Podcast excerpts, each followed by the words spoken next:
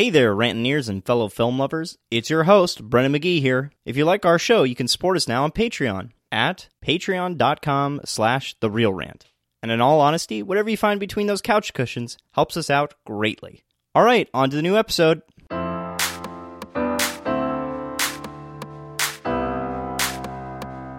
Hello, and welcome to another episode of The Reel Rant, the place where we like to rant about the real stuff. My name is Breandan McGhee, and sitting across from me, as always, is the illustrious, sexy boy.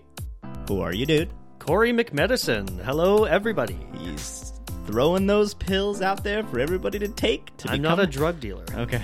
I meant like happy pills. I forgot to say That happy. sounds just just as bad. It does. Now that I'm hey, thinking you need about it. those happy pills. Well, yes. Well, I'm not condoning anyone go out and sell drugs. That's not what I'm doing. but if you are going to get drugs, come to me. No, I'm just kidding. you're not a doctor, not yet. even though your name is Corey McMedicine, but it's really Corey McEwen. yeah, But that's who, right. who are we kidding though? I don't know. Yeah. Who are we kidding? I almost went. I almost, for some reason, went to like a Mario route. I went like, m- what is it? What is he called? Super Mario Medicine? What is that? Mario? Oh, uh, Doctor Mario. oh, Doctor Mario. Super Mario Medicine. I don't know. I was like trying to come up with a Oh, reaction. Yeah, I was Was trying. like- I was yeah. trying to do like a reaction to what you were Oh, saying. I I was like, okay. woohoo, or something like that. Mickey Mouse. yeah, Mickey Mouse, more like it. Yeah. But anyways, the we have whole gang's here. Yeah, yeah. Anyways, we have a guest this week. What? Yeah, dude. what? Yeah, we have a guest Since every when? every single week. It's amazing. Yeah, I never noticed them. well, they walk in, you talk to them, and then they sit down. You just forget they're there. Who? All right, who are you, my friend? Just so I notify uh, Corey, Isaac Dellabough here. Yeah, Oh, hey, didn't see ya. Oh, hey. Yeah, sorry, it's hiding behind the chair. Oh, yeah. Okay. Okay. good to meet you, Bumblebee tuna. No, uh, Isaac Dellabough is uh, one of two Dellaboughs. Well, there's multiple Dellaboughs because you have a whole family. Is that correct? Yeah, yeah, uh, there's a couple. So Isaac is the first of the Dellaboughs to come on the show. There's a lot of you. They're all significantly taller than me and the rest of the world. You're welcome. Uh, but yeah, no, you have a brother, and uh, we met through your brother when we were kids. Yeah, a long time ago. Long About time 10 ago. years now, I'd say. Gosh, like further than that, I think, man. Yeah. yeah. Like way longer than that. Uh, about eleven, actually, eleven years. About eleven years. yeah, it's way longer. Yeah, yeah. just one more year. Uh, but no, me and your brother met like in the eighth grade or something like that, and um, and it's funny. We were supposed to record with him about a year ago, and it just never Flaked panned out. as usual. Well, no, no, no. He was here, and we were supposed to record, and then Corey was sick. And Cor- What uh, what episode was that supposed to be? oh, that was supposed to be uh, secondhand lions. Oh yeah. Yeah. Hopefully one day we'll get get him back on the show. But now Mm-hmm. you've got bragging rights. Right, Secondhand brother. Yeah. you've got you've got the fact that you're now taller than him because you used to not be as tall as him. Yeah. You're now taller than him, and you've been on the reel rant before him. How do you feel? Oh, pretty good. Yeah, Better than when I uh, could announce that I was taller than him, for sure. that's pretty cool. I remember that was a big thing for you because your whole family is super tall. It's weird. Literally a big thing. oh, yeah, he still he just still doesn't accept it. When I uh, bring it up, he brings up the fact that he's stronger or smarter or Wow, pretty much better at anything else. Yeah, yeah. All right, on to the show. Let's uh, start with the plugs. As always, you can find me on Twitter at Breandan underscore McGhee. That is B R E A N D A N underscore M C G H E E. Thanks, mom and dad. And Corey, where can they find you? They can also find me on Twitter at Corey McEwen one. Because you number one, boy. Boy. If you want to follow the show on Twitter, you can do so at the Reel Rant Pod. If you're a fan, filmmaker, or a creator, go ahead and get in touch with us because we'd love to hear from you.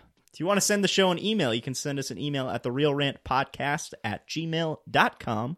Send us something nice, mean, or in between. It's all juicy just the same. And as same goes for Twitter, if you are a fan, filmmaker, or a creator and like to get in touch with us, we'd love to hear from you because we love, yeah, hearing from people, right? Oh, big time. I mean, I'm just reiterating the same thing. Yeah. We like hearing from you, but also hearing from you. Well, that's because it's true. yeah, it is. Mm-hmm. If you want to follow the show on Instagram, you can do so at the Reel Rant, all one word, no spaces, where you can find behind the scenes photos of what's going on in our lives when we're in front of a microphone and sometimes when we're not.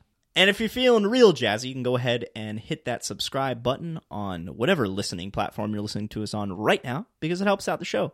And while you're at it, why don't you go ahead and uh, give us a review? Because again, that helps out the show just as much. Gets those numbers up. You know what I mean?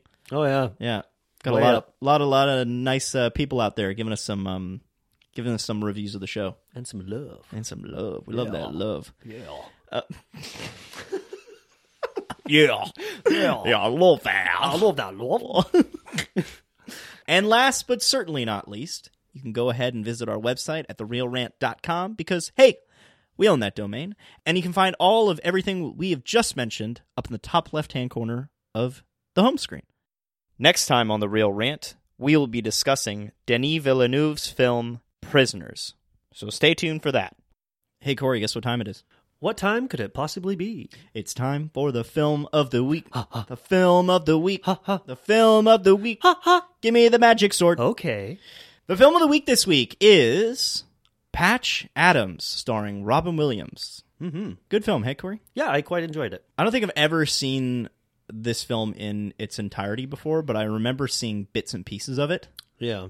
Corey, you had seen it last like years and years and years I, ago. I think I've seen it before, or either I've seen it a long time ago, or I just saw the scene with the squirrels. okay. Because that, I recognize that.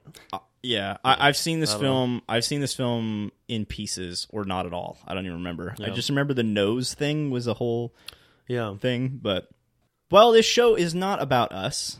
No, it's No, not. It's about our guests and their perspectives and how their perspectives fit in with the listeners out there and our own in this room right now. So, as we always like to do, we like to ask our guests why'd they pick this film. So, Isaac Dellabough, why'd you pick this film, my friend? Well, I picked this film because I feel that the philosophy in it is something that we're missing a lot in our society right now. That we don't uh, treat we treat the disease, we don't treat the people. Yeah, yeah. yeah. Mhm. So you think that's kind of like a more prevalent thing today? It's still, even when the film was kind of like based in that that time period of like the '60s and stuff like that, that you still think it's something that we're dealing with today. That's a problem. I wouldn't say it's more prevalent. It might just seem more prevalent because we have such social media and we can see what the whole world is doing all the time. Yeah, yeah. Um, we've definitely, I think, come a long way in respect to how we treat people and the way we look at mental health and, and different aspects Oh, for like sure, that. for sure. for Um, sure. It's just still a pretty big issue, I find. Yeah, and it's it's one too that I that is I know pretty close to you and your brother as well because your brother's in med school right now. He's just finishing up, and you are kind of following in your father's footsteps a little bit, and you're going into. Why don't you tell us, Mister Friend? Well, I'm in uh, fourth year psychology, and I'll be hopefully going into the counseling program or uh, maybe some public speaking or seminars. For sure, man. Yeah. Cool. That's super awesome. Yeah, because I know your your dad's. Uh, both of our dads were um are were well. My dad is no longer in uh, the profession. But your dad is currently uh, he runs his own private practice and things like that in counseling. Yeah, yeah. he's- Um, and uh, and yeah, I remember your brother and yourself kind of expressing interest in that kind of thing since you guys were really really young, and that's really kind of cool too because knowing you guys personally for the last ten years or eleven years actually, if we're going to be exact, uh, it's something that I know that I think you guys will do great in, just given who you are as people. Like Right. your brother has already started it. Yeah, no problem. but your brother's already started, it, and I remember because like your brother and you have always been busy, but you always have been very good at like calculating what time periods of the day that you have open to the public. like your brother's worse though, because I remember uh, I was going through a rough patch like a couple months ago, and I was like, "Hey man, I was wondering if I could see you." And uh, he goes, "All right, well, I'm free between the hours of four and six on Wednesday and after eight tomorrow afternoon." And I was just like, I was like, "Oh man!" And you, you were like, "Yeah, he's already started it," kind yeah, of thing. You know, it would only get bad, I think, if you looked at his calendar and it said like patient four or something like that when you're booked in for. yeah, but I, I- think it's it's pretty great that I think you picked this film too. And I asked your brother because again, you beat your brother to the punchline and coming on the show before him. And I asked him when we had a conversation. I was like, he's like, or no, he asked me, "Hey, what film did my brother pick?" And I said he picked Patch Adams, and he just looked at me like, "Huh." That's interesting. like I was just like, I, mean, I don't know. that. It makes sense to me because, like, given who you both are and who your family is, and you guys all come from this this this family of wanting to help other people. Mm-hmm. So I, I I have a lot of respect for you, you know, and your profession. I know you guys will do well. But anyways, we're gonna roll right over the the the rest of the discussion of the film. Mm. But before we do, let's throw it to Tom with the synopsis. Hey everyone, how's it going? It's Tom Rhombus here. As per usual, I'm not here to cause a ruckus, but I am here to read a synopsis. Alright, here we go.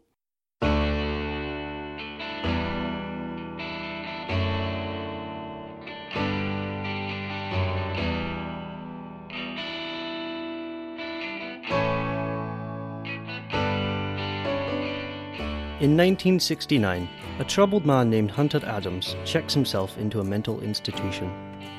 During his time there, his interactions with the other patients help him realize his desire to help people. Now with the nickname Patch, he leaves the institution and heads the Medical College of Virginia. Patch's unconventional methods cause him to butt heads with the dean and some of his fellow students. After seeing that not everyone can afford the care they need, Patch decides to establish his own institute and give care to patients free of charge. Once Patch is found out by the college, he is put up against the medical review board and must fight for his right to become a doctor. Patch Adams.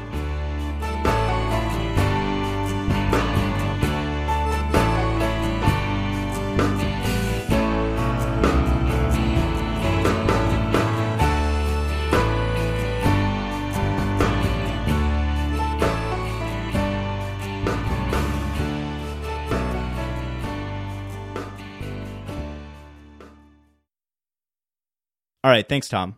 So I'd like to start off the discussion. Um, I guess we all kind of decided we were going to start off the discussion this way. It's not just my idea, um, because uh, yeah, we, uh, you know, before the show we always kind of talk about where we're going to start these discussions.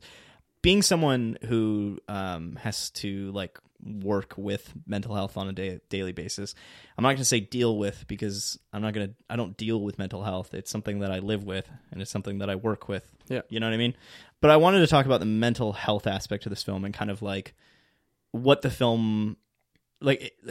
Okay, so the film was made in 1998, Yeah. uh, but it is based in 1969, 1968, or something Yeah. like that. Is that when he goes to the mental institution? I believe so. 68, I think.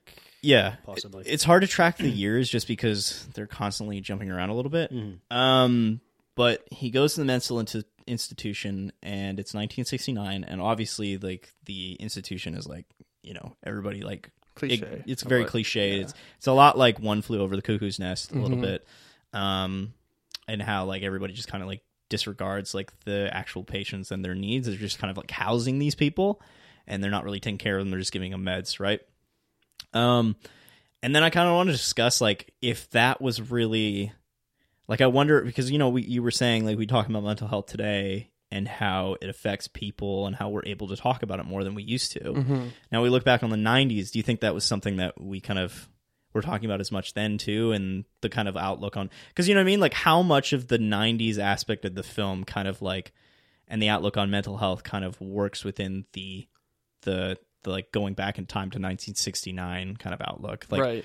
or is the same outlook kind of present in both aspects of the film do you do you kind of get what i'm saying Yeah, I get what you bit? mean. yeah I think I think mental health uh, awareness and sort of relieving the stigma around it wasn't even present until like 2000 sometime. yeah Because I, it's not that people weren't thinking about it and there weren't philosophers, psychologists, scientists discussing it and, and acknowledging the importance of it, but it just it was just kept behind the scenes. I think for a really long time, Yeah, up yeah. until really recently, probably. Mm-hmm. Yeah, I yeah, and that's what I was thinking because when I was watching the film, I was like, I really don't like the way this film is discussing mental health in the beginning because they just have a bunch Why- of people. Why is that? Well, it's just because like the dude, the character Rudy, Mm-hmm. um, oh, I can't remember the actor's name. Uh, something Jet, Michael Jeter or something like that? Yeah, he unfortunately has passed away now. He has, yes. He was in Airbud, the first Airbud. Oh, He was the evil clown. Yeah, You know what's funny about him? He plays pretty much this almost the same character in every film. Well, you're thinking of the in. Green Mile. Yes, I am. Yeah, yeah, Yeah, yeah. He plays a similar character in the Green Mile as Yeah. well. Yeah, I think he plays another like psych- psychiatric ward patient in another film as well. Yeah, yeah, yeah. No, the the problem that I had with that scene was the aspect of the squirrels. Mhm. Like, like I get maybe he had schizophrenia Mhm. or something like that, where he was seeing things. Right? That that's schizophrenia, right? Where you see things, or is it? Uh, that that could be a part of schizophrenia. Yeah, yeah, Yeah. Or some sort of hallucinogenic Yep. thing and going on in his mind. And he was thinking that he saw squirrels everywhere and he couldn't do them. Mhm. Um, I felt like the way they dealt with it with Patch was cool. Yeah. I got that. I like that um, because he was just trying to help him get over that aspect. Mhm. But when they first introduce the character, it's a little bit kind of off putting. They're like, yeah, he's like, you know, he's afraid of squirrels and like, you know what I mean? Because like, Just a very intense initial scene with him. yeah, like than- he, it's just very, it's it's kind of really like graphic. Mhm. Do you know what I mean? Because Robin Williams is taken on like Patch Adams, he's taken back by it as well. Like he has to walk out of the room, Right. and he's just freaking out about squirrels. And it's like it's a little. I felt like it was a little bit belittling, Mhm. a little bit like because I know that like uh, and this is and this isn't just in this film. Like i've seen other films where they do quite similar things where they kind of like belittle someone's like you know like hallucinative look on the world to they reduce them down to one sort of thing like thing. yeah like oh i see squirrels everywhere. I see and i'm not saying like people with these problems they see one freaking thing. It's just i'm saying that like schizophrenia schi- i'm just saying that schizophrenia or whatever he had or whatever some sort of thing that he had was like it- there's i feel like it was more than that but at the same time it's like obviously you know the film is meant to be set in a certain time period. Mm-hmm. It's a hollywood film based in the 90s we're not really talking about mental health to that extent back then. You know like even the fact that like patch was suicidal and he's like i need to go to a mental institute but there was no like i mean e- i mean granted the fact that it was in the six or the late 60s there was no place for someone like patch to go to like like you couldn't go to the hospital be like hey i'm gonna kill myself Mm-hmm. know There wasn't mean? a counseling system. yeah, yeah, up. There was no counseling system, or even with like Rory, or what was the guy's name? Leonard. Who's the guy at the end of the film who like uh, kills Larry, I think. Larry? Or, uh, that was uh, Larry or something like that? Yeah, yeah. Like like his, like he was cutting himself, Mm-hmm. and like there's a lot of, um, we see that kind of. I Did, he, did he admit himself every time he did that, or was he Uh, found? Oh, that was that was the guy that admitted himself. yeah, yeah. Yeah. You remember that? Yeah. I, I I remember Patch saying he saw him in the ER, and I remember the guy who did that. Mm-hmm. Yeah. but I didn't connect that those were the same. Yeah, Yeah, yeah. no, it was the Ah, same okay. guy. He's like, yeah, no, he's self mutilating. Right, Like, 'cause okay. his father passed away like two years ago or Yeah, something yeah. like that. Um, I didn't like, I, I, or no, I liked the fact that they showed that character reoccurring. hmm I didn't like the way they dealt with the character later on. Yeah. Uh, because it kind of gave this sort of stereotype that like all people that are suicidal are like willing to hurt somebody else in the and he, process. he really had like no motivation to just randomly murder some lady. yeah. Mhm. it was kind and, of weird. and the weirdest part about that too is when you do the research into the film that we were doing kind of before the film is we found out that that was not even real. Like that that thing didn't actually happen. Like you know you know Patch Adams didn't have a girlfriend named Corinne who then was killed by some dude with a shotgun or something like that. You know But what yeah, I mean? it kind of it kind of makes that like because they're looking they're looking for some reason for Patch to fall down and then rise again, Yeah. right? They're looking for that dramatic fall, and I Yeah, feel yeah. that they just push this idea that his girlfriend gets killed to add this like sort of tension that we always have in movies Mm-hmm. between male and female losing love lost Yeah, yeah. and just didn't need it just didn't need that like he could have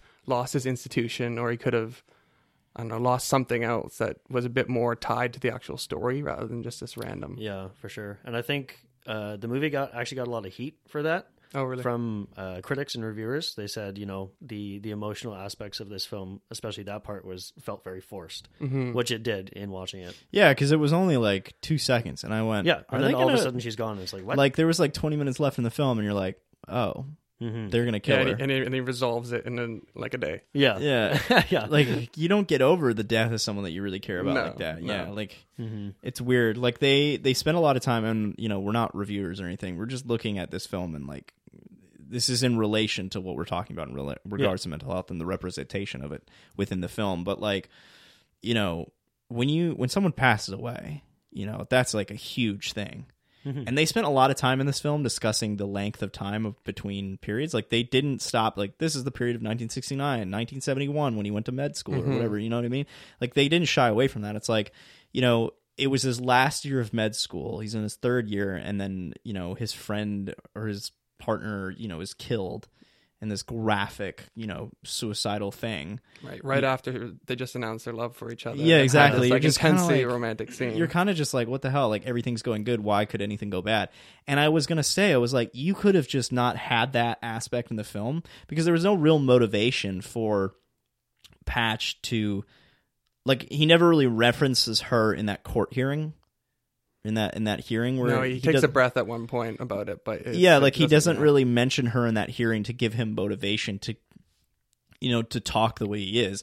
I would believe that whole speech just as much as, as if Corinne didn't die in that aspect. You know what I mean? Mm-hmm, Like, you know, because she died, there's, you know, it sucks, but there's there was no basis for it for the rest of the film. Like, there was no discussion about it. She just died, and Yeah.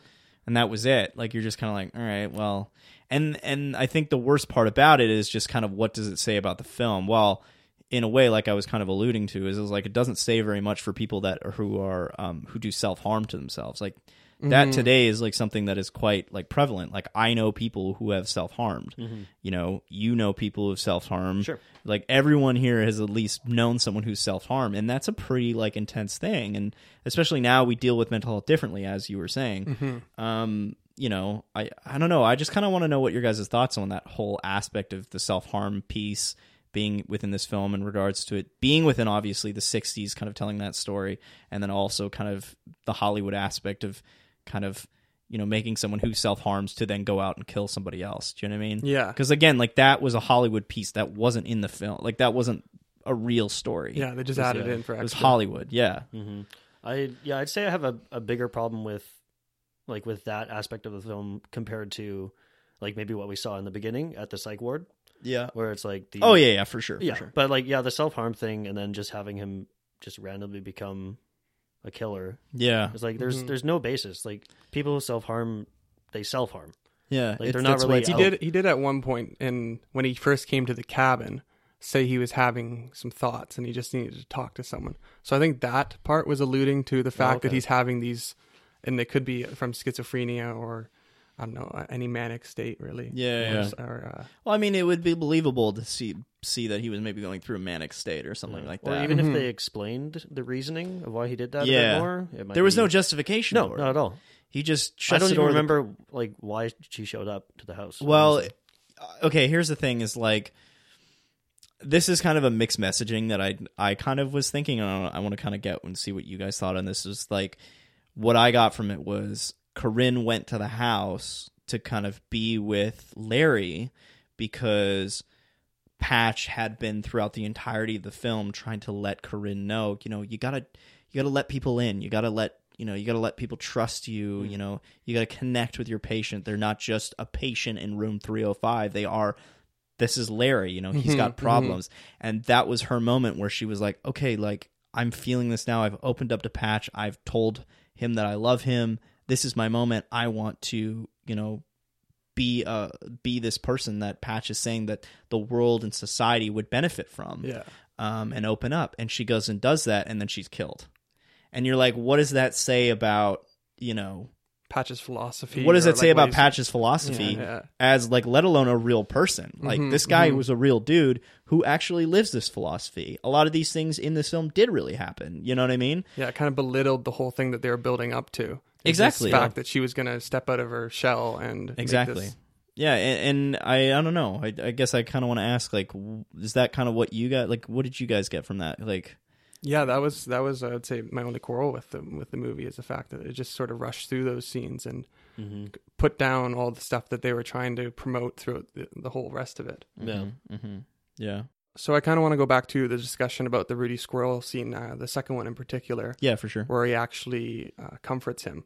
Yeah. And he and he ends up doing it by well, bef- well before he was telling him to like be quiet and Mhm. you know like I'm losing my rhythm. I think was something that he Yeah, said. yeah, Yeah. yeah. and then he tries to rationalize with Rudy on a level he thinks is logical, saying the squirrels are these small creatures, they're not going to hurt you. Yeah. But that's not getting through to him, right? Rudy clearly has this intense fear of whatever squirrel or thing he's seeing. Mhm. But then Patch gets out a gun, and it's obviously an imaginary gun, and he starts playing along in Rudy's fantasy, Mhm. and that is what ends up reaching him. Yeah. So I think in our society right now, whether it's with uh, mental health, whether it's with kids, whether it's a teacher, any anything really, Yeah. people try to approach a topic or try to approach other people on their level, not on the person that they're trying to uh, inspire or Okay. help. They, Yeah. they don't go down to the level that they're that Mhm. they're at. Yeah, yeah. Um, this is actually a discussion that I've been having a lot with Carmen, my partner, recently too, because it's something that I've had to learn. Um, because it's been very difficult for me to understand is the difference between sympathy and empathy. Mm, Um, yes. and that's kind of what you're talking about a little Mhm. bit. Yeah, yeah. Um, it's where you're really getting into getting. Uh, I watched a really cool Facebook video, and I'm sure everyone's seen it, where it's like uh, someone's in a hole. oh, Brene Brown. Yeah, yeah, Yeah, yeah. Someone's in a hole, uh, and the person in the hole uh, sees a person above them walk by and say, "Hey, can you help me? I'm stuck in this hole." And sympathy, this is the person's sympathy is at the top of the hole and they're walking by and they hear this person in the hole say hey can you help me and the sympathy character goes well what are you doing in the hole you shouldn't be in the hole here's the ways to get out of the hole you know you should or, really get or it looks terrible down there. yeah or you should get a rope you know what i mean Yeah. and a person uh, another person walks by and it's empathy and empathy walks by and he stands next to the hole and then climbs into the hole with the person Mm-hmm. it's like hey it really sucks down here but i'm here for you Yeah, you know what i mean exactly. it's the difference between sympathy and empathy and kind of like a visual way to look at it and i really i really kind of appreciate looking at you know how that works in the world today because it's something that I think, like you said, is something that we just as a society have a hard time understanding the difference between sympathy and empathy.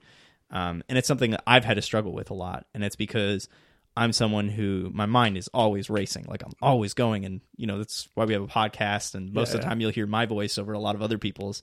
Um, but like, um, it's part of who I am and what I struggle with is being able to discern the 2 hmm um, and not help people in a way that's like you should do this, this, this, and this, and this, and this. It's like I've lived a really long life with a lot of different challenges, and I know a lot of different ways to get out of those problems because I've dealt with a lot of the problems that a lot of people are just learning how to deal with now. Especially like, you know, you and I work on a work on a podcast together outside of uh, outside of this one um, for our university, and we'll do with university students and stuff like that. And they'll and a couple of times we'll talk about mental health and stuff like that. And a lot of students are dealing and learning about their mental health, and they're kind of like, you know, I've had to use you know certain things to get better, stuff like that. And I would immediately just go, well, you shouldn't do that. You know, that mm-hmm, that's my mm-hmm. brain saying you shouldn't do that. It's not a way a good way to go about it because I've done this and yada yada yada. And more recently, I've realized that like that's a really stupid way to talk. You know what I mean? It's mm-hmm. like it's like you can't tell somebody that they shouldn't do something. It's like they already know they shouldn't be doing it or or they shouldn't be dealing being in that situation, but they just don't know how to deal with it. Right. You know what I mean? And they're going to use whatever tools they can to get out of it until they learn which ones are better for them. And they'll only know which ones are better for them until they try all of them. Right. Because as regardless of how similar the situations are, um, when you look at them, like you, you both have lost a relationship, you both have gone through these similar traumas. Yeah. They're not the same experience. Exactly. And no matter how much you try to like say, "Oh, I've you know been there and whatnot," if you don't go down to just recognizing how, what that felt like, but it's not the same, Yeah. then it's not going to actually make that connection. Yeah. Uh, recently, I had this situation with Corey too. Um, not only because like I like I've been finding myself more and more like aware. I've taken a step back in my world where I've like stopped and slowed down, kind of like all the busyness going on, and I've really realized kind of like the kind of person that I want to be versus the person I don't want to be anymore. Do you know what I mean? And and this again, like this is something that I've been learning to deal with, and I'm really happy that you've come on the show and you brought this up because it's super important. I think a lot of people listening would really benefit from it. But like, you know, there's a situation where recently Corey, one of your closest friends, passed away, um, and I remember when it happened, uh, it was kind of like a situation where it was like, you know, I was like, well, fuck. like, you know what I mean? I was like, I immediately went, oh man, like Corey's not going to be the Corey that we know for a really long time. He's hmm. going to be dealing with this for a lot, and like, how's it going to affect our relationship? And then I was just like, I was like, God damn it, Breandan, shut the fuck up. like, this isn't about you. You know what I mean? Mm-hmm. And it's so weird that like sometimes it takes because Corey, you're like generally like a happy dude, Yeah, a very the most part. positive Yeah. person. I've rarely ever seen you break down and be really kind of frustrated or Mm-hmm. irritated with the world around you. You know, you generally take it with strides, but when this happened to you, it was something that like totally screwed you up. Yeah, for sure. And and I think being your friend, I was like trying to figure out how I was going to tackle this situation without doing that whole like empathy versus sympathy thing. Um, I don't know. Do you want to explain it a little bit? Like for me, it was like I realized that I had to like not explain things to you of how things are going to get better. Yeah, for sure. And like, it, it's such a weird because I've never experienced anything like that before. Yeah. it was a very strange experience. Um, but yeah, like when when I was in that uh space, you know, I had obviously good friends come up to me, you know, try and support me and stuff the best they could, but it's just like nothing really works. You just have to kind of like get through it. Did you did you feel like I mean I guess this relates to maybe in a way that like Rudy's situation was is maybe he didn't need he didn't know how to ask for help Hmm. because there's a Right, lot of people right. like Rudy out there that they didn't really know how to ask for help Mhm. and so you as a person as like a stranger all they all you can do is try to understand how you might be able to help Mm-hmm.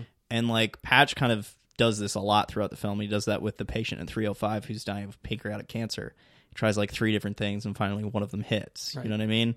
And it's the discussion of like different topics of how to say that you're going to be dying. It's one of the best scenes in the whole film. That's quite good. Yeah. but that but in relation to kind of what we're talking about here is it's like you know that aspect of all your friends coming around you trying to support you and stuff. Can I mm-hmm. ask like were you two looking for that support to somehow fix you at all? Or help fix you or like take away some pain? Not, I mean, not really. Just because, just because of how I am as a person, I Yeah. don't really, you know, when I'm in a tough time, I don't really kind of go to people and ask for help. I like to deal with it myself. Yeah. So, I, I, I like, I, I don't want to say I disregarded what people were saying, but I just didn't accept it. You Yeah. know? Didn't hit. Yeah, yeah, Yeah, exactly. It was just something I had to work through for myself. And actually, lucky, well, not lucky enough, but it, uh, fortunate for me, my mom had like a similar thing going on during the same time. Yeah. So her and I really kind of helped each other out, feeling, uh, like making each other kind of understand what was going on and feel better. Yeah. Yeah, because one of her good friends passed away not too long before that. Yeah.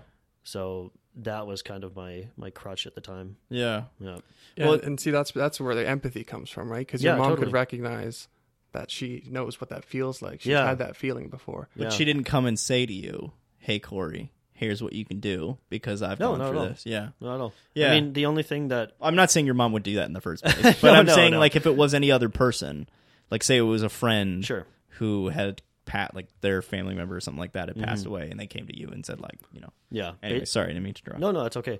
Um, yeah, basically all all my mom and dad said to me was, you know, it's gonna suck for a while, but you know, we're here for you, Mm-hmm, and it's just gonna be something you have to kind of tough out. Unfortunately, Yeah, and that's That's- that's that's, important because I think a lot of people when they hear someone's upset or when they hear Mm-hmm. that something bad has happened, they try to fix it. Oh You know, god. they try to they try to Yeah. say like they can try to control it. yeah, Yeah, yeah, yeah, exactly. totally. Yeah. Um, whereas a better response just go that sucks.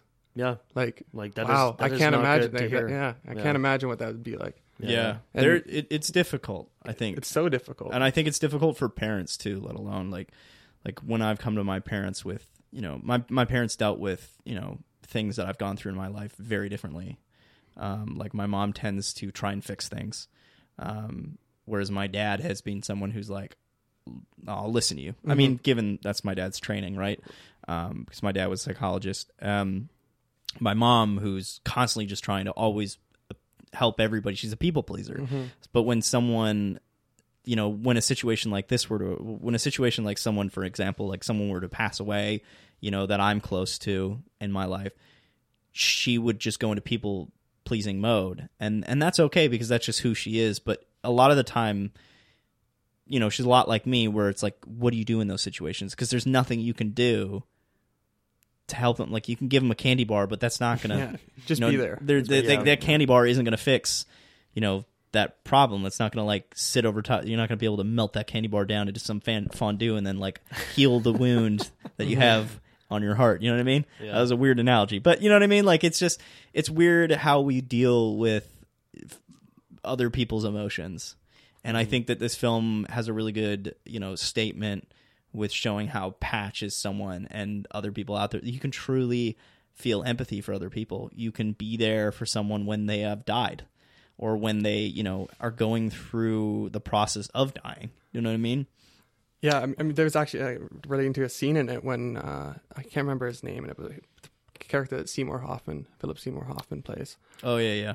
Yeah, Love that character. Yeah, he uh, when he when he's first having, or just after he accused Patch of cheating, Patch goes and confronts him, and and and he says, "Oh." Uh, Philip's character says this uh, that he would rather have a prick by his side while he's dying than a helping hand per se. Yeah, yeah. and uh and the whole point of that is that you don't want transference you'd rather have like live longer and that just that doesn't make sense to me because transference like actually connecting with people Yeah. s- seems like a better medicine and something I'd rather have uh, next to me if I'm going to be dying. What's that? What's that word? What is that word? Transference. Is- What, Transference. is, what do you What do you mean by that? What is that term? I don't even know what you're saying. I'm not trying to sound like a dingus. No, no, it's all good. Transference is when you and I don't want to mess this up because Oh, it's okay, it's on okay. here. Yeah, transference is when you project your emotions or you take on people's emotions. Okay. So, in a situation in a hospital, a transference would be that a patient is uh, really upset, and then you start to become really upset. hmm So that is what they're trying to prevent because then they don't want doctors getting in their head like, oh, I'm killing this patient or oh, Yeah, I. yeah.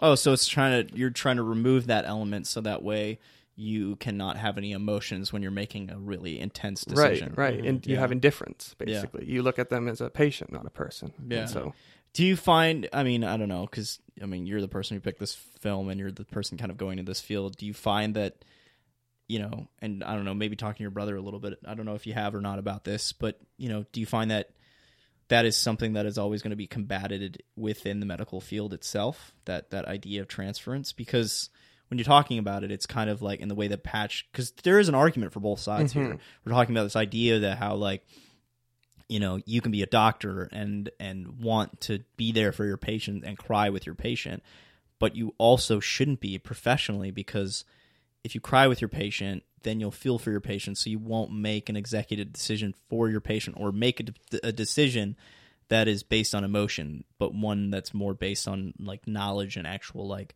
you know study and things like that you know what i mean hmm Well, there's there's actually a good line in the movie where they sort of discuss that.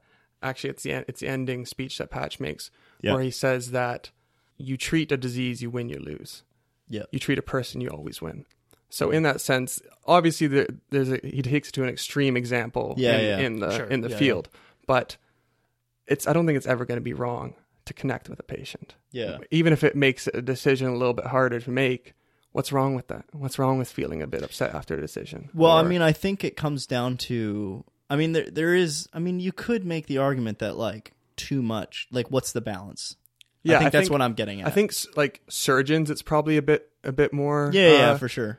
Intense because you're actually like operating on a person for multiple hours, and Mm-hmm. if you ha- if you constantly have in your mind, I'm really connected to this person, then sure that could be um, worse per se. But yeah. and I don't I don't know I don't know what doctors go through on a daily basis or Well, they're obviously not through. performing surgeries on their friends and stuff like yeah, that. yeah, yeah that's actually Yeah. a com- I think a conflict of it's interest. conflict of Yes. interest. Yeah, yeah. Um, so I'm I'm not sure to what degree it is. I just I just feel that you know there sh- there should be at least some of it, dependent regardless of who you are. Yeah, Mhm. yeah, I feel like it's it's pretty hard not to kind of have that connection, Mm-hmm. right? Yeah. Because like um, I I worked at the hospital. Not I'm no no way a doctor or anything like that, but I like I worked at the Tim Hortons inside of Vic General, Right. and like even just doing that, serving a coffee to people every I now and did then, book you get at like Vic Gen. you get sorry I did I did book delivery at Vic Gen. a book delivery. Yeah, just the, you handed books around. Oh, the yeah, yeah, yeah. stuff like that. Yeah, exactly. So yeah, you know, and you kind of like get to know these people, and even though you're not really treating them medically or whatever, you still have that Mhm, slight connection, mhm. and like unfortunately sometimes you see them deteriorate and stuff like that. And it's it can be quite sad. Yeah, no. So I can just imagine being a doctor and actually being you know more involved with their lives. You know, almost impossible not to have some connection. Right. I think I think the important thing there is that we don't dismiss it because we're scared of it. Mm-hmm. That if we want to work on something and we want to change something, that we work on how we deal with the sadness after it. We don't try to just block it out because it makes us sad. Yeah, because totally. that's that's the problem, right? If we start to push these things away, it's always going to be there. yeah. We need doctors for our doctors. yeah, yeah, basically. Pretty much. I mean, it's, it's so weird when you think about that. Like when you have to like think about the idea of like, oh, ever doctor. There's got to be one doctor out there who doesn't have a doctor for something like dealing with mental health. mhm. Do you know what I mean? Because like, like I've always like, who's the mailman's mailman? Does the mailman deliver his own mail? Like, do you know what I mean? Like, I remember thinking about that because uh, I remember watching an episode of SpongeBob when I was a kid, and that was something that SpongeBob asked the mailman. He's like, "So who delivers your mail? Is that another mailman?" Do you know what I mean? And I thought about it, and it, it's like a really good point. It's like when you think about doctors, it's like, who's the doctor to that doctor? Like, where's the conflict of interest come in? Where you think you know better than your own doctor about what's going on with your body? Do you yeah, know what I mean? exactly. Like, I mean, every every counselor, or at least should, if not do, have have a counselor of their own. Yeah. because they need someone to talk to about what they're dealing with, having talked to a bunch of people about their stuff. Mm-hmm. Well, then you get, but the, I think I think the problem though that you can run into is if you are a counselor and you're going to see another counselor, is you yourself would deal with the situation where you think like whether or not that their methodology of going about dealing with your problems is the good or like like how you describe your problems to your counselor is based solely on your training as being a counselor. Do you know what I mean? so Yeah, you're almost yeah. like you're almost like feeding your own ego at the same time. Like you are kind of like you're like this is what I think about myself, and your counselor, depending on if you have a good one, is going to feed into your ego of what your process of your thought of like how you deal with the situation. They'll just be like, yeah, that's a good way of dealing with it. When you're really like, yeah, I don't really need a yes man. You know what I mean? Like I, I can get that from my friends. Right? I don't know if you get what I'm saying. Like I have spent a lot of time looking for counselors in my life because I've been seeing counselors since I was like six years old. I got diagnosed with ADHD when I was a kid. Uh, and I've been dealing with it, not dealing with it, working with it my entire life. I got to keep changing that idea of how I'm, I talk about it now because I've been speaking to a lot of people about it like recently, and it's something that's um that's been coming up. It's like, oh, we're not really dealing. You're working with it. You're not dealing Yeah, with it. Um, but I've I've I've met with and and spent a lot of time with counselors before, and I've been I, and I'm at a point now where I'm like, I know what kind of counselor I'm looking for, and it's someone who I feel encouraged to take care of myself with, you know, because of their presence in the conversation that I'm having with them about my problems. So they're not a lot of people, um, especially students that are dealing like um, because I, I talk about mental health a lot with my friends and things like that. And a lot of people that I know, when we talk about mental health, a lot of them say, Oh, I went to a counselor and didn't have a good experience. And it's mm-hmm. like, yeah, you're not going to have a good experience the first time you have a counselor most of the time because you don't, you go into the situation most often thinking that they're going to take away your problems when really it's not about that. It's about them helping you with your problems. Bring them up. Exactly. like you you have to bring them up in order to help yourself. They're there as like a vehicle. Mm-hmm. They're like you're in a van, you get into the van and they're driving and you tell them where to go because they're totally lost, right? Yeah, like yeah. they have to they have to know where to drive you to get from point A to point B. That's their process. They are the t- they are the cab driver to your problems. You have to help you figure out where you need to go to help you get there in a like a comfortable way, right? yeah.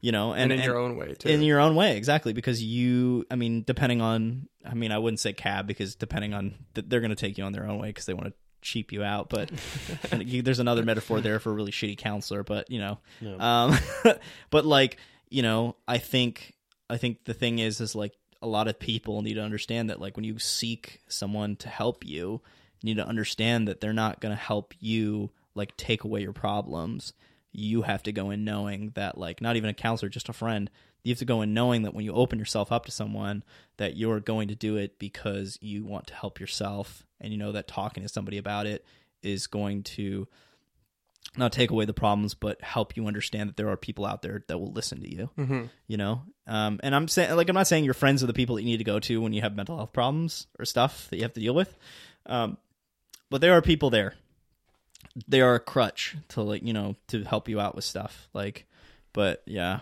Yeah, and, and there's a lot of different types of uh, therapy and counselors as well. I mean, like you can, and what what works for one person might not work for another, yeah right? So it's, it's Exactly, it's it's- about finding what fits for you and then going with that scheme and not. Yeah. I, I think that's what Patch kind of talks about in the film too, is not and, and he shows within the film, right? He does all these different things with that one patient, right? The in three oh five. Right. The yeah. pancreatic cancer guy. Which is funny, we never actually found out his name. What was his name? I don't even remember.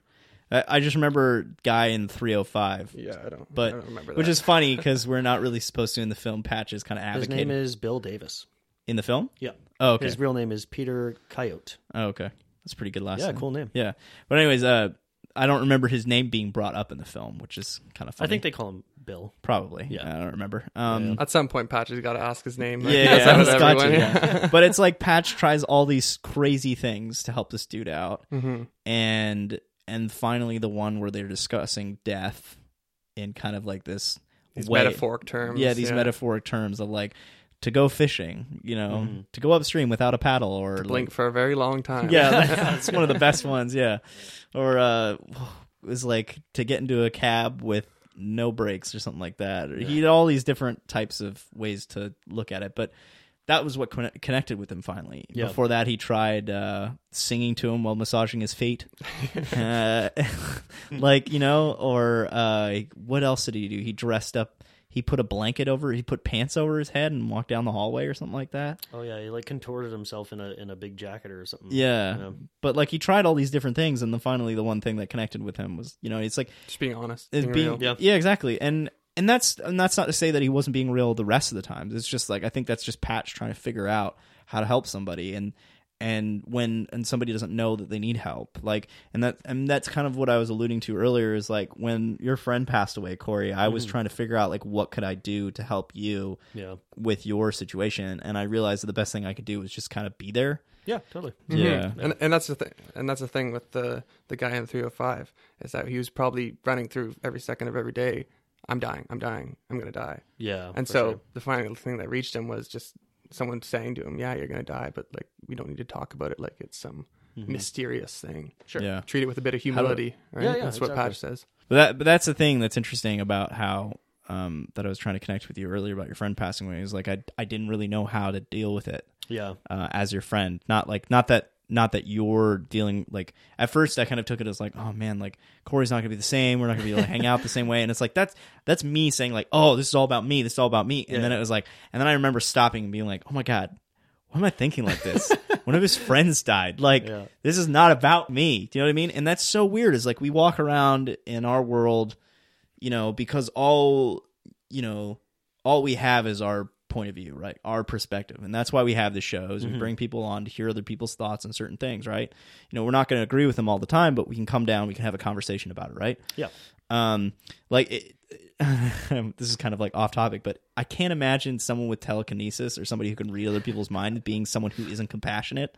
Sure. Do you know what I mean? Right, like, yeah, yeah. like when you look at like Professor X, you know, he's a bald man in a wheelchair. Like he's just, I'm sure he's had his real bad moments, and he has in the comic books, but he's generally a pretty nice guy. Yeah, yeah, he's, he's felt everyone's pain in the world. So, exactly like, yeah, right. Like, yeah. and but there that removes this element of like.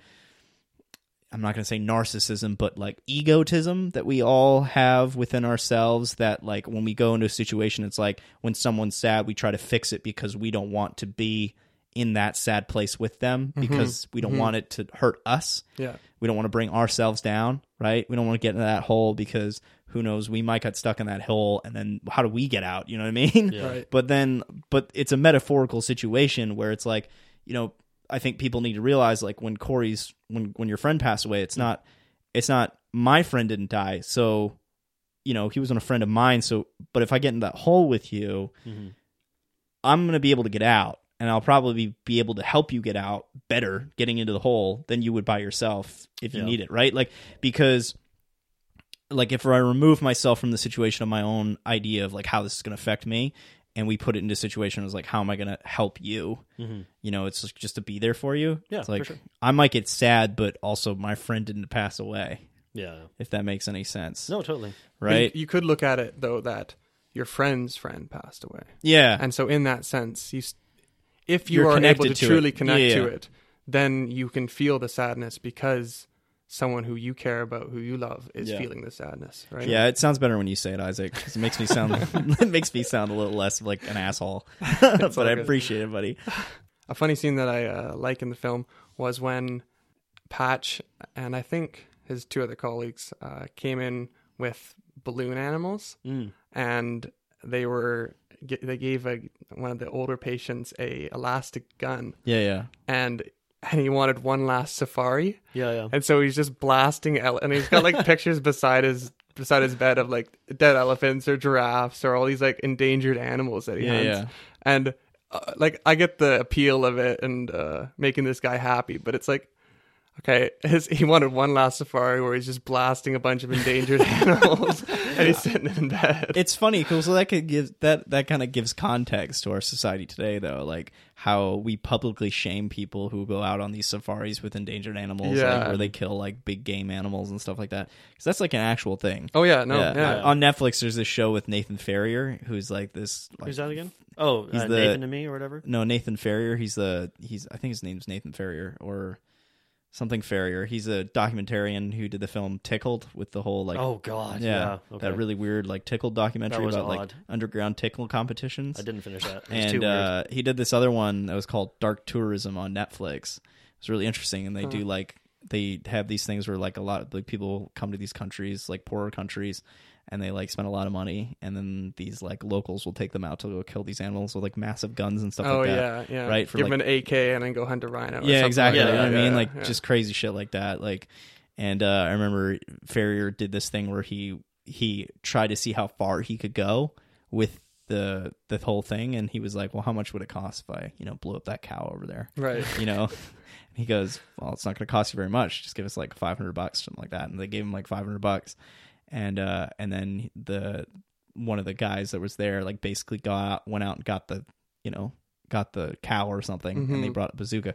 It's just like They, you know yeah, I mean? they do that still. Like in Vietnam, yeah. you can Yeah, do that. You can we can buy a cow and get an RPG. It's crazy. Yeah. It's crazy. But the thing is, is like that's a good point to bring up. It's like we look at that now. That's that whole scene being like, oh Jesus, yeah, you like, know, it's like absurd. Yeah, yeah. yikes, like. And at the time, I'm sure it was probably just like a playful scene that, like, Yeah. uh, you know, it's just this guy wanted to do one last uh, hunting trip. And not that I have anything against hunting, but just yeah, safari, well, you yourself app. are a hunter too, Yeah, yeah. but like you're not going to go out and like poach animals. You know what I mean? No, yeah, like especially animals that you don't use for anything. I think that's a good scene to bring up because it's like it just goes ahead and shows like another context of how we see our society changing today. Mm-hmm. Like you know how we don't see that as like a thing that's acceptable anymore, but yet it was something that they did to make him happy. Yeah, You know what I mean? It's like I would never contone any some someone's happiness, no matter how old you are, to be like a thing. Like, yeah, just go out and kill some like endangered animals. you know what I mean? Like, and and and promote that like with more balloons like that are in the shape of animals. Like, the one thing that I didn't get about that scene was like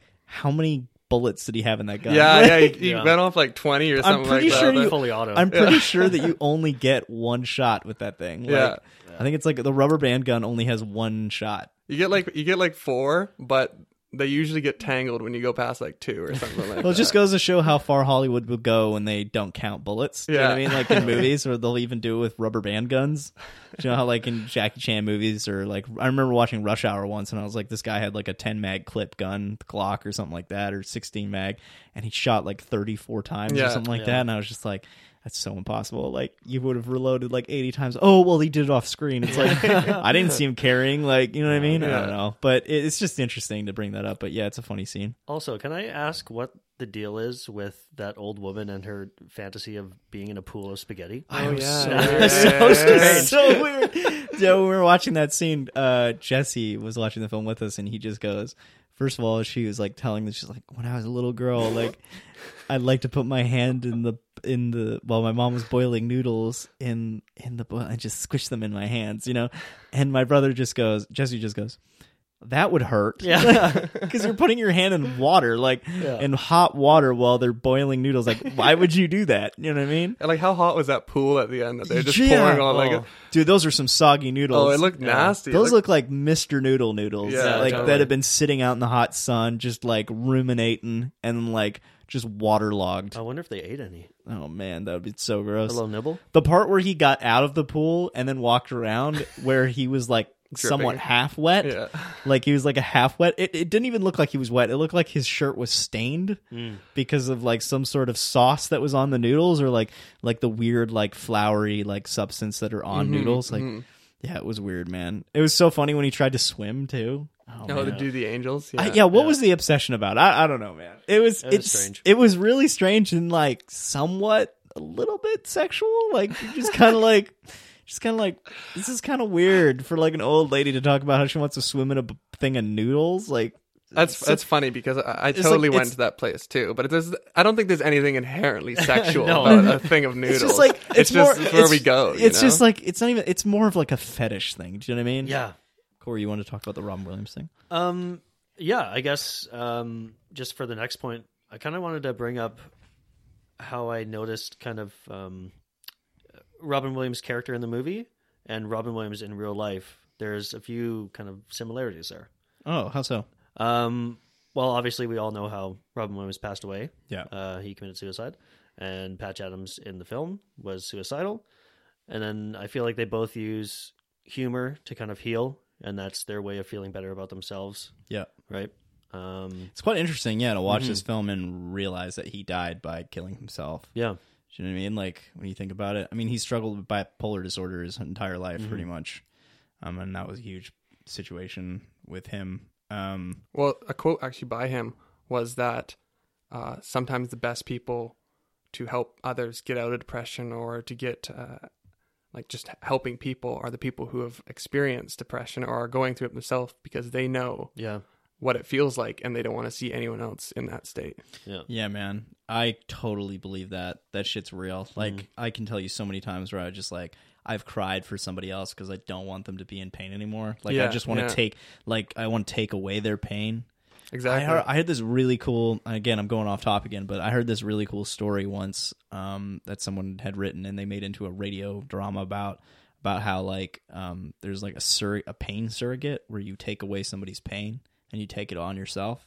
So like people that get hired basically to become surrogates for pain. oh, really? Yeah, so like say you lost a loved one, it's like we remove that aspect of your loss and we put it into somebody else and they experience it for like two weeks, so you don't have to hold on to it. Is sorry, is that that's from a movie? It's Or just it- No, it's like some a- it's some it's a real piece of thing, isn't it? it's a radio drama that I listened to. It was really really interesting. It was somebody's story that they do came people up with. actually like real people actually do this? No, no, it doesn't actually happen. Right, You I can't, was you like- I can't was like, do, how you can't you do do this in real Yeah, life. yeah, but okay. what I'm saying is, is like, I mean, maybe one day. But what I'm saying is, like, that aspect, though, like, I mean, I feel like everyone's experienced that where you want to take somebody's pain away so bad that you would rather experience it for them, so that Mm-hmm. way you don't have to see them in pain. And that just, if anything, shows love and compassion. Yeah. Right. It's like.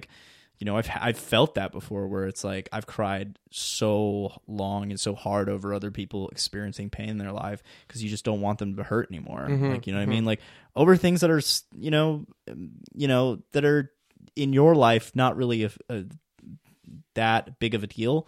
But when you think about it, it's just like you see how much struggle they go through, and you're just like, God, I, you know, Yeah. I'm sorry. Like, I wish I like. Some people actually mean it when they say like, and I'm someone who means it when I say like, I wish you didn't have to go through this. I wish I could take your pain away Mm-hmm.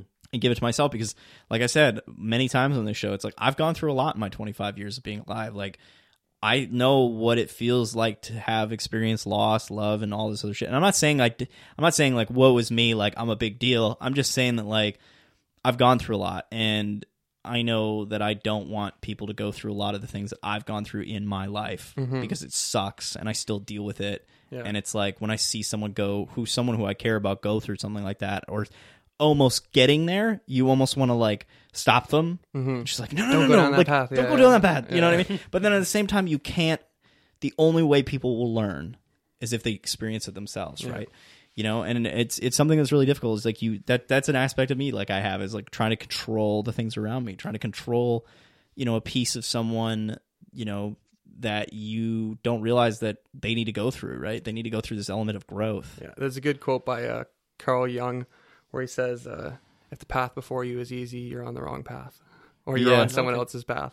You're on somebody's out. Yeah, yeah, That's that's, totally true. Like I think if, I think if, uh, I don't know. I think what makes Patch the character and Patch the person in real life so compelling is because he himself has experienced loss.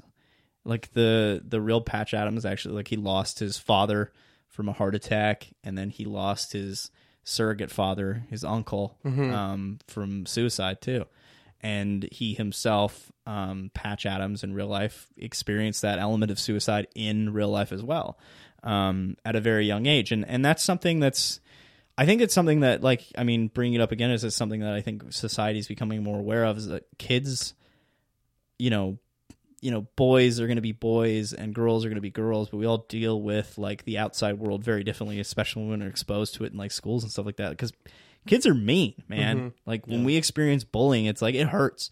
And when you're a guy too, and sometimes you're being told like, "Hey, you know, don't be emotional or like suck it up," you're just kind of like, "Well, I don't know if I suck it up and I hide it." You know, it's like, what is that like? how am I going to get through other things? You know what I mean? If I don't Yeah. tell anybody, Mm-hmm. you know, like I don't know. It's a good it's a good way to look at the world is like what like just experience the pain and like tell people about it. I think uh, is important. Sorry, what did you want to bring up? Uh, yeah, just kind of uh, two interesting facts that kind of relate Robin Williams to the movie as well. Um, there's a scene where you see him go into the children's ward, and there's you know kids with cancer there. Uh, those kids were in real life actually part of Make a Wish Foundation, and that so Oh, they were actually sick, and they got in the film, I thought so. yeah, to go talk to Robin Williams. I thought so. Yeah, That was interesting. They had the Make a Wish Foundation back then. 98. yeah, Yeah, I believe so. Huh? I think I thought had that I think been... it's been around for ages. Oh, that's cool. Yeah. No, I believe it because a lot of those people did actually look sick. I was Mhm, like, Yeah. mhm. You know, like Jesse made a comment. I was like, I wonder if they had real sick people in this. You know, I was like, uh, yeah, I'm pretty sure they did. Yeah. Like, those people do not look healthy. Yeah, they um, definitely or they did. look like they have something going on um, Mm-hmm. with their, you know, just physically based on what they look like. They Yeah. like they look like they were going through Struggling chemo or some stuff. struggling with something. Yeah. Yeah, that was And a it's kind of neat to think that you know their reactions are genuine. Mm-hmm. You know, Robin Williams is actually making these kids laugh and have a good time. Yeah, well, I I can probably bet with 100% certainty that all those scenes were improvised by Robin Williams. yeah. And so he was just probably standing there goofing off in front of these kids Yeah, for a for couple sure. hours and they were just filming it and used the best parts. Yeah, well, I know I was laughing pretty hard at that Yeah, stuff. yeah. It was really funny. Yeah, um, but yeah, and then the second little bit, Christopher Reeves, the guy who played uh, the original Superman, Right. um, obviously he got in a pretty intense car accident, and then that left him a paraplegic. Is that? I think it's a quadriplegic. Quadriplegic, Yeah. yes. So he had no like functioning arms or limbs. Yeah, e- exactly. Yeah. Um, Paraplegics, I think, is just your legs. Just the legs, yeah. Yeah. But um, Robin Williams actually came into his uh, room when he was at the hospital with a like a mask on and a doctor's outfit, and was talking in a Russian accent and doing all this weird stuff.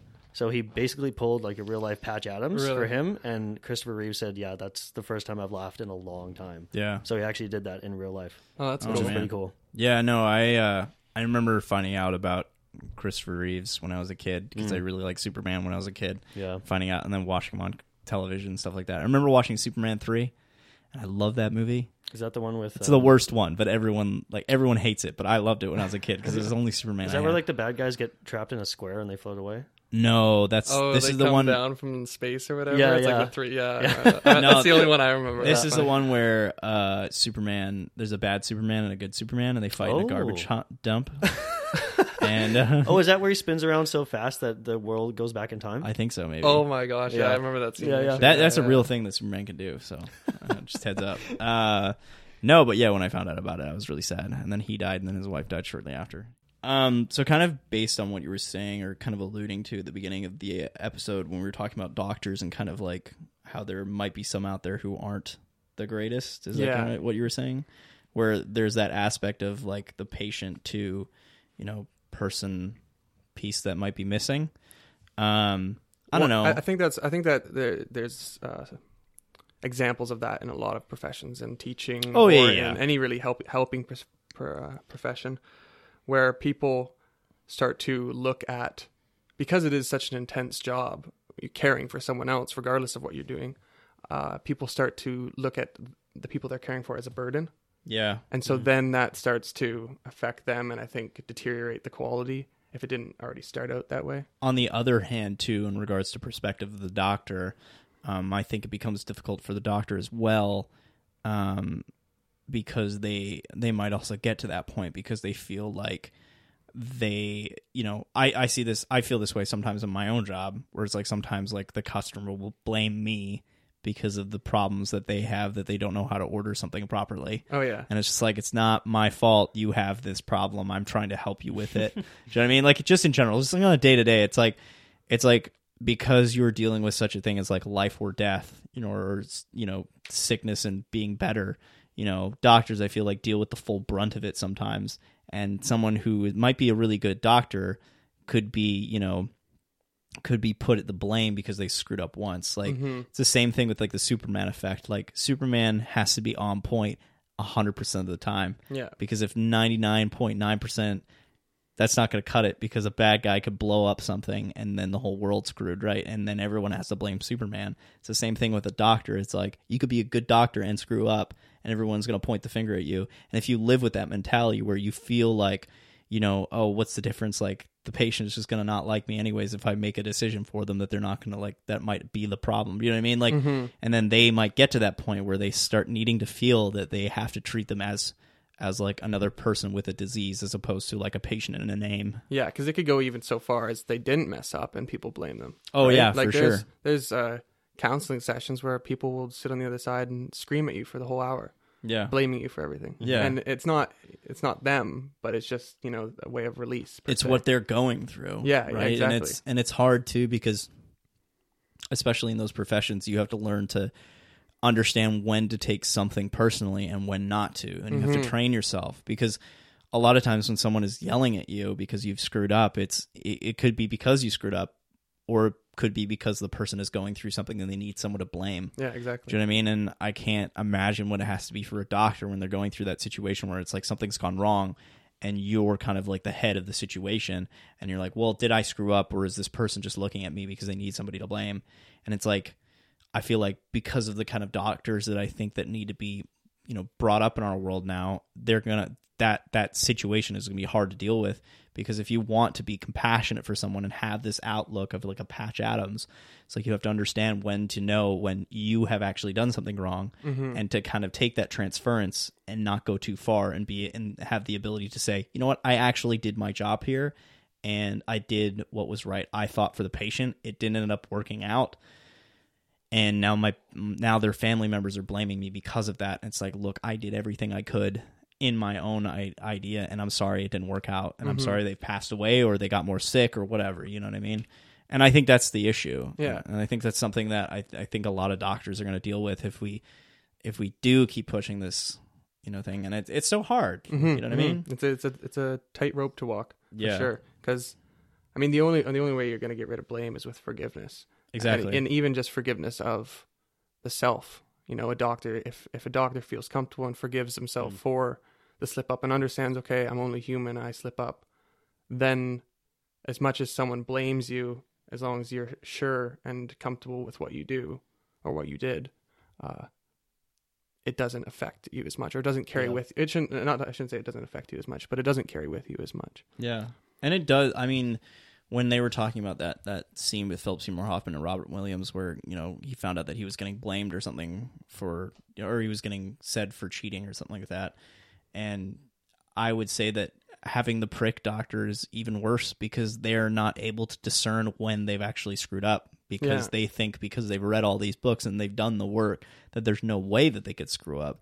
So then when they do screw up and they are being blamed, they're not going to be they're going to be able to forgive themselves because they're not really considering the fact that they did anything wrong. Mm-hmm, Right? You know what I mean? Yeah. Whereas like someone who's compassionate and dealing with the you know, it like that's what I'm talking about. Is we were kind of going back to what we were talking about earlier is this balance of the transference. It's like how much do you, you know, how much can you be human Mm-hmm, with someone who is being human with you? Do you know what I mean? Who's going through the essence of life and death? Right. Do you know what I mean? This is this is an extreme example, and it might be a bit off uh, a bit off topic, but I don't know if you've ever seen the videos on YouTube or any social media that where it's a serial killer on trial, Yeah. and people will come up, uh, every every victim's parents will come up and get to say something, and there's just one video in particular I'm thinking of, where they talk about how the whole day these families came up and they're blaming this guy. They're just ta- telling him how evil, how pure evil he is, and all this. Mhm. And then near the end of the day, a father comes up of I think his daughter had been killed by this guy, and he stands up there and he says, "I forgive you. Mm. Um, it's what I believe is uh, right, and I like I I don't know what you've gone through in your life, but I forgive you for what you've done." And the guy just starts bawling. Yeah. He's Yeah, had this that's- stone cold face the whole day when people have been blaming and screaming at him, and then the second someone shows a bit of compassion, a bit of humanity, I, he just sinks, you know, it, and not necessarily uh, sinks to the bad place, but just sinks to a Yeah. That, that an would- important that would- place. That would take a lot to do. Oh yeah, yeah, That's- that's probably incredible. more uh, willpower than I would say I have for sure. Yeah, I- that, that would be tough. I think yeah, dealing with death in general, it's just a very, especially when it comes to who's to blame. It's something that's some I think society has a hard time dealing with because it's like sometimes there's no one to blame. I mean, like we're all human. We're all gonna Mhm. like, you know, we're all gonna mess up, right? We Yeah. can build machines to try and fix the problems that we ourselves as humans can't really 100% get right all the time, but we can build a machine that could try to do so. But when the machine screws up, we're to blame still. Yeah. Do you know what I mean? Like, um, I, and, I and and I think we talk about mental health like it's certain people have it and certain people don't. But I think no, everyone think has we it. all have mental health issues. yeah, like we know? all have, we all go, we all have a consciousness. Yeah, exactly. Like just some people deal with it differently than others. Mhm. Like some people think certain ways, and some people have gone through worse situations, and Yeah. I mean, worse is a spectrum. But, and then some people, yeah, and then some people deal with those situations differently than others, right? yeah, Like, exactly. you know what I mean? Like we're not in other people's heads. That's why I think that if we had a bunch of, if all of us were tell, like, if all of us could read each other's brains, first of all, it'd be nuts.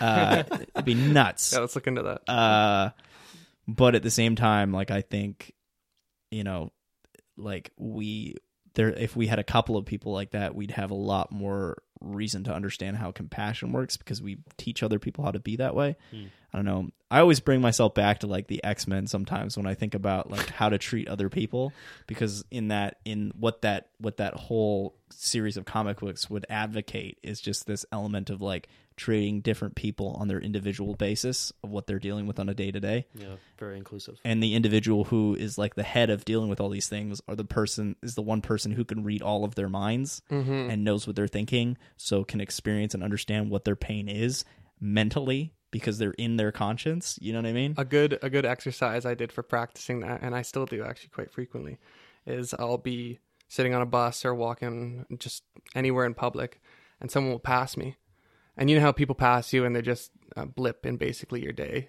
so they're weird. a person, yeah, yeah. and so what I'll do is I'll then start to imagine what that person thought of me, and I'm just a blip in their day, and then so I'm I'm visualizing as well as I can what they're doing now, where they're going, what Yeah. they're thinking about, what they thought about when they walk past me, how they don't think about it past five seconds. You know, the I've done same way before. the same way I would do it to them, yeah and I felt that that really helped me grasp that everyone just you know Yeah. just keeps on going yeah. no one and also too it helps you uh, gain a s- uh, semblance of humility too mm-hmm. yeah Like- that you're not so big and you're you're Yeah. not the the center of attention like because again like all we have is our own minds to think about how we look at the rest of the world yeah and like if we all are just a little bit more like patch adams and just like take on that essence of humility so much so and just laugh about it you know Mhm, like mhm. and we understand that you know we're all just a bunch of you know organisms walking around on a big rock floating through space it's just like jesus like you know what i mean Yeah. like sometimes when I get a little bit down, I think the best thing I could do is actually look and see how small is. This is kind of what you do. So like if there are people out there who deal with mental health and stuff like that, or who are working with through their not deal with, I keep on saying it, but are working through mental health, you know, look at this as kind of like an example. Is like how can you look at yourself, you know, in a way that, you know, or look at other people, like, you know, see like, you know, I've got I've got problems, Mhm. but like I'm so small yeah compared yeah. to those problems. Like, you know, I, I, ever since I was a kid, I think the best thing I was able to do when I started getting anxious or worrying about something, I just think about like, you know, I'm literally a piece of dust in the like the existence of humans Mhm. and like the existence of like the entirety of, you know, the world and in, it's spinning. I right don't know, yeah but yeah you can really get uh, lost when you go in that yeah, in that you're way. just like, oh my god, like I'm just a blip, Yeah, like yeah. in nothing. Just but then but then that comes into where you can start discussing ideas of this collective consciousness or this other thing that connects us that isn't this physical thing yeah, yeah. Mhm. but that's that's a whole theological debate yeah. But I mean, this was Patch Adams. yeah Yeah. It sure was. this was a good uh this was a good discussion. Yeah. And I enjoyed this quite a bit and I'm gl- I mean sometimes on this show this is what it's made for, you know, it's made for uh it's we'll go off on different ideas because I mean there is a lot in this film, but I mean in itself I think this is the essence of the show. We have this show to discuss perspectives and connect with each other. And uh thank you very much Isaac for bringing this film on the show. It was a good film to discuss this week. yeah i love talking about it with you Yeah. guys. But yeah, with that comes to the end of our discussion of the film Patch Adams. Corey, how do you think we did? I think we did just super duper. Yeah, Oh yeah. well, that's good. I guess that brings us to the part of the show where we give our arbitrary reviews because we are not film reviewers. We are film discussers, and therefore Mhm. everything we say from here on out is arbitrary. I mean, Heck yeah. everything before was arbitrary. Yeah, we're can take, arbitrary. take it or leave it. Don't have to keep it and put it in your brain box. But uh, Corey, what is your arbitrary review for this film? My arbitrary review of this film would probably be a courtroom full of people with red noses. Very good. Yeah. Very good. It's a good movie then. hey Isaac, what's your arbitrary review? I'd probably give it a four endangered animals out of five. Okay. Oh, Very good. very spicy. Oh my goodness. Sounds uh, a bit controversial. It's a controversial. Could be. Where's the fifth one gone? Right? That old man and the noodle lady? In the noodle lady. I meant to say noodle lady. it's an old man in the noodle lady. I don't know. Um, hey, Breandan, Hey, what's up? what is your arbitrary review of this film? Uh, close to yours a little bit. Oh. I'm gonna give it one big red nose that you honk. it makes sounds. Nice. Yeah, it's very good. Very good. But that brings us to the end of another episode of The Reel Rant. I just wanted to say, Isaac, thank you very much for coming on our show this week and discussing the film Patch Adams. It's been a lot of fun, and we'd love to have you back sometime. I would love to be back. Yeah. That's good, man. That's good. Now, with that, uh, Corey, um, is there one last word that you'd like to say before we end the show? squirrel. And Isaac, Health. and scene.